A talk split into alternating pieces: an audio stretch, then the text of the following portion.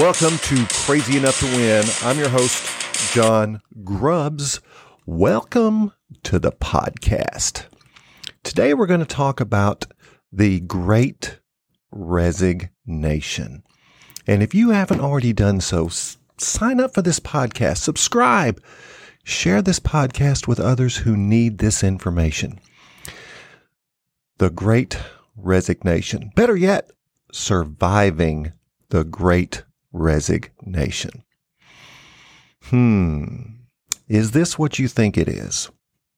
Well, far too many businesses, these leaders are relying on hopium to retain top talent. There's your new word for today, hopium.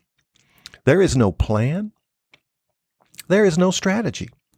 And sadly, there is little hope of keeping star performers as the post-pandemic mass migration begins.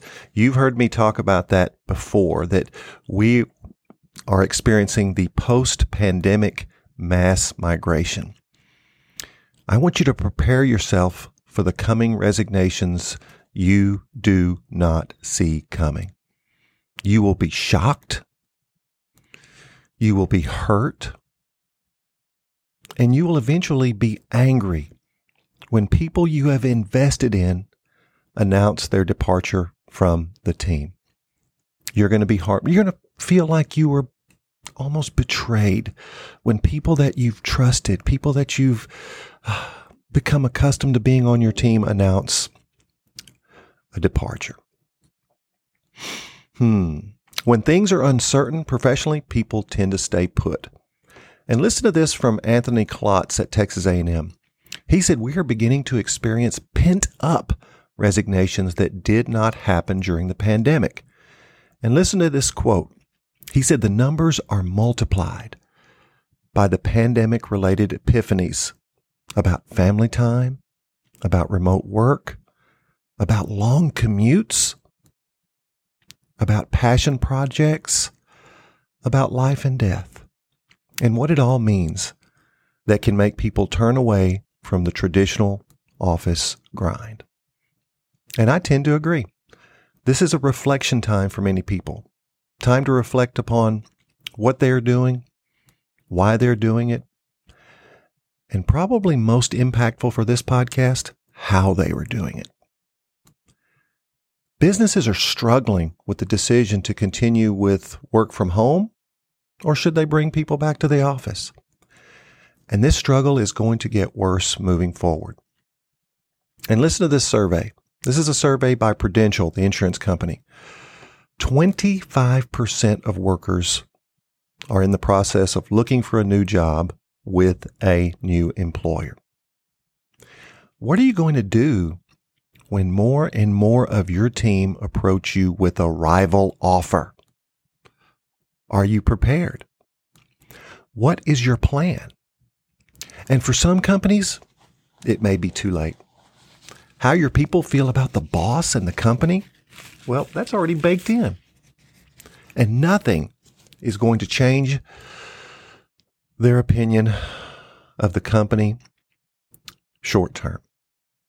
If you have taken your top performers for granted by not showing sincere appreciation, or worse, you mistreated them, you will not be able to prevent the departure. They are already gone mentally. And as part of my leadership training, I show people this vitality curve where it's slanted towards our poor performers because we punish our good performers with more work because it's easy. We don't have to check up. You don't ask a poor performer to come in on Saturday and do a special project because you're going to have to check on them. And it might not be done well the first time anyway. So who do we call? We call our best players, the people that we rely on the most. Well, those are most at risk in today's reality. Those people you rely on, those people you depend on, those people you trust to get things done. Many of them are gone mentally. However, let's look at the flip side. If you have been deliberate as a leader to show appreciation and keep your people challenged, you may still have a chance to mitigate the impact of the migration on your business. But folks, do not wait any longer. It is time to roll up your sleeves and get to work. The pandemic has caused people to rethink careers, revisit expectations, and change plans. According to the same Prudential survey, 42%, that's nearly half, of remote workers will insist on remaining in work-from-home status. And then others who want to go back to work are frustrated with restricted workspaces. They're tired of the restrictions. They're tired of the masking. They're tired of talking about vaccination. Some see the pandemic as the opportunity, well, to make a strategic move professionally and financially.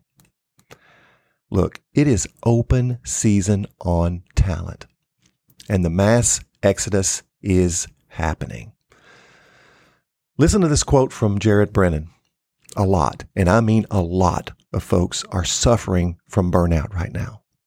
The lines between home life and work life have blurred, and the tsunami of back-to-back meetings, the lack of drive time at the end of the day to decompress before dinner, folks are a mess, he says. So I'm saying you must be sensitive to employee needs now more than ever. And as more leave your company, you will pass work to the remaining team, compounding the stress. And yes, more will go. So what can you do? What can you do about it? Well, here's my prescription for you. Begin an intervention with all key employees and start with your top performers. You can slow this exodus by acting fast. Have deep and meaningful conversations about career plans and professional development goals. Give them access to long-term training and other enrichment opportunities inside and outside the organization. I'm working with several companies that are on the right track. They have teams, especially key leadership teams, enrolled in 12-month and 15-month leadership programs that I offer. They want to keep them engaged and challenged. You can also offer them access to conferences and other pay for professional development. It may sound expensive at first, but it's cheaper, actually much cheaper, than losing and replacing a key employee. So if you've never paid for college before, if you've never paid for conferences before, I'm saying it's a good idea to start offering those right away.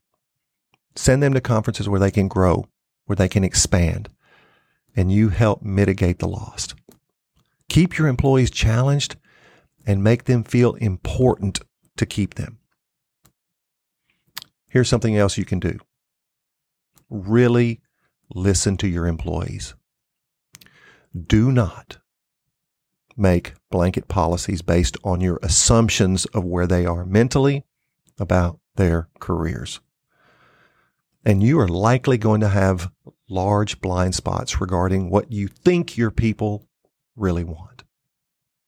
I'm saying do not guess. I help organizations create what I call stay interviews to ask employees what they truly desire from work. And many workers have refocused their lives around family, deciding that that long commute that sucked 2 or 3 hours out of their day just wasn't worth it. Or maybe they found a new calling. I know people in professional spaces that have gone into entirely new careers, teaching, or other service jobs where they can serve. And listen to this quote from Janet Meek. Demand for talent is at an unprecedented high. The pent-up frustration of the typical employee is exceptionally high, coupled with the fact that most companies either did pay cuts or stagnated wages during the COVID crisis, and add in the personal priority shifts of the individual worker, and we are heading into the storm of the century. It's not hyperbolic. I've been talking about the impact this COVID-19 pandemic was going to have on the workplace for the last year. And it's even worse than you imagine, because top performers, well, they rarely leave alone. They just don't leave alone, because when they get to their new location, their new job, they're going to have people that they would like to bring with them. And I teach companies to compound talent acquisition by asking newly hired talent to identify other potential top performers from previous employers. That's right. If I'm helping an organization with a talent strategy, I say when you get the good employee from the other company, make sure you ask them who else they can bring with them, because top talent is attracted to other top performers, and more people are willing to follow if the new job seems to have positive potential. These new hires become the opening into the other company, the opening into previous employers for strategic hiring opportunities. Remember, I'm talking about strategy. The old way of hiring is gone. You have to be more strategic. You have to think this through. You have to be 5 moves ahead. If I get 1 engineer from that company, I want to get their top 3. And as a rule, listen to this rule. If you can get 1 top performer from an organization, you should attempt to get at least 2 more. Past 2, and the quality of the talent tends to deteriorate, because top performers are truly rare. So let me say that again. If you hire 1 top performer from another company or a competitor, try to get 2 more. I call it the rule of 3. And guess what? When your top performers announce a better offer, you will be tempted to make a counter offer to save that top performer. Should you? Should you make a counteroffer? Well, it's a complex decision. And some experts, they say no. Listen to Carrie Stiles. She says, let them go. Let them go. Because if they stay, neither will be happy.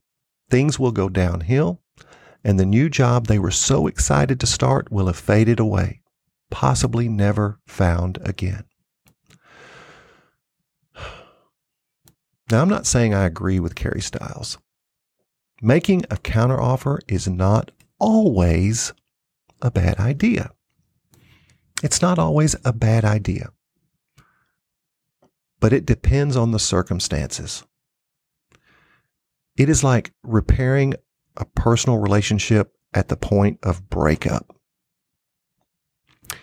If both sides are not fully transparent about current reality and the desires for the future, it can undoubtedly backfire for both parties. It's similar to rehiring someone that has quit, or rehiring someone you let go, or keeping people you have demoted. If we're not extremely careful, unchecked problems and resentments will surface in the future. You must get to the root of the problem and address it at that level. So let's say that again. Should you make a counteroffer? My advice is rarely. Rarely. If someone is leaving, there are issues that need to be resolved. And if you bring them back without fully and wholly resolving those issues, they are going to surface again in the future. If it's just about money, guess what? They're going to want more money in the future.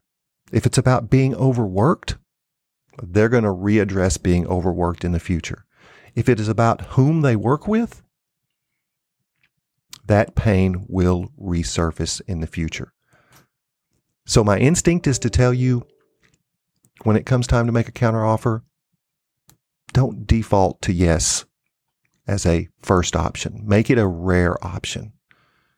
And make sure that if you do, It is accompanied by a deep cleansing conversation about the reason the person was considering a change in the first place.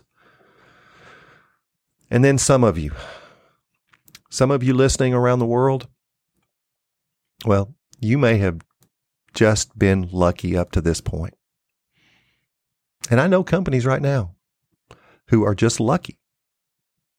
Because if you are underpaying people because of a great culture that you have, or because you've promoted work-life balance, you're going to get busted eventually. Because guess what? So many people are changing jobs that we're all going to be affected. People in our circles, people that are in our circles of influence are going to be changing jobs, and they talk to each other. So you must develop a proactive plan to address inequities ahead of time. So 10 years ago, I created a 7-part written strategy for retaining top talent.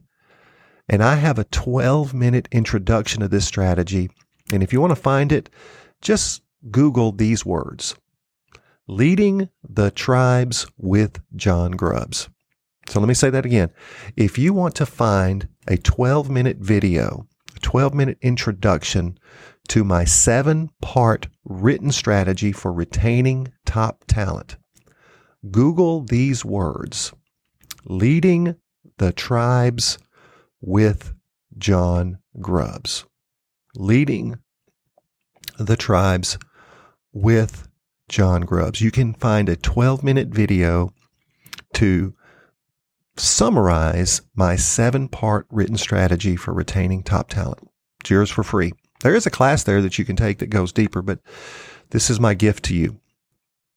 12 minutes of understanding about what components I recommend in your winning strategy to retain top talent.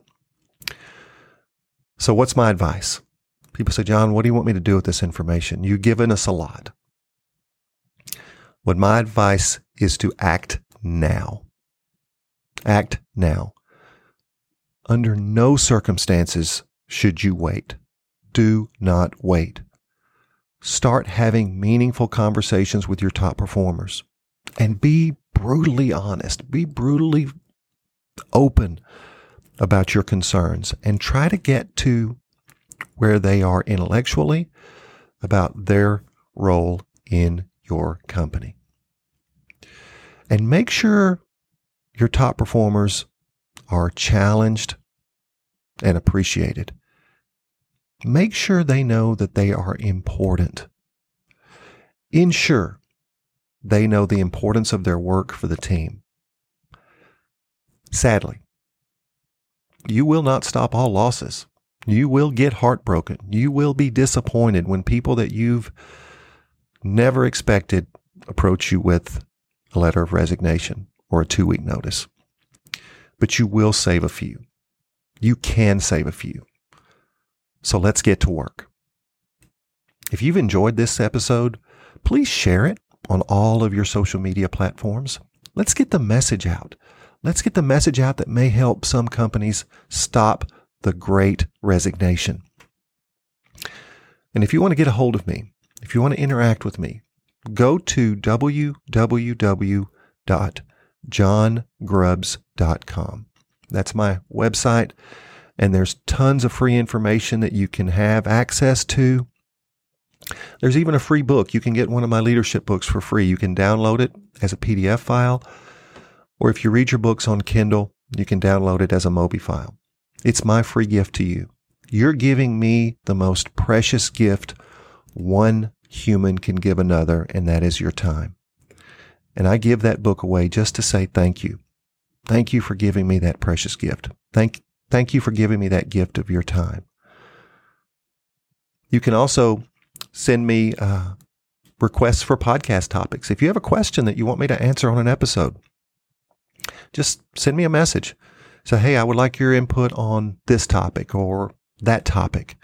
And I will do my best to accommodate your request. I mean, we've got people all over the world.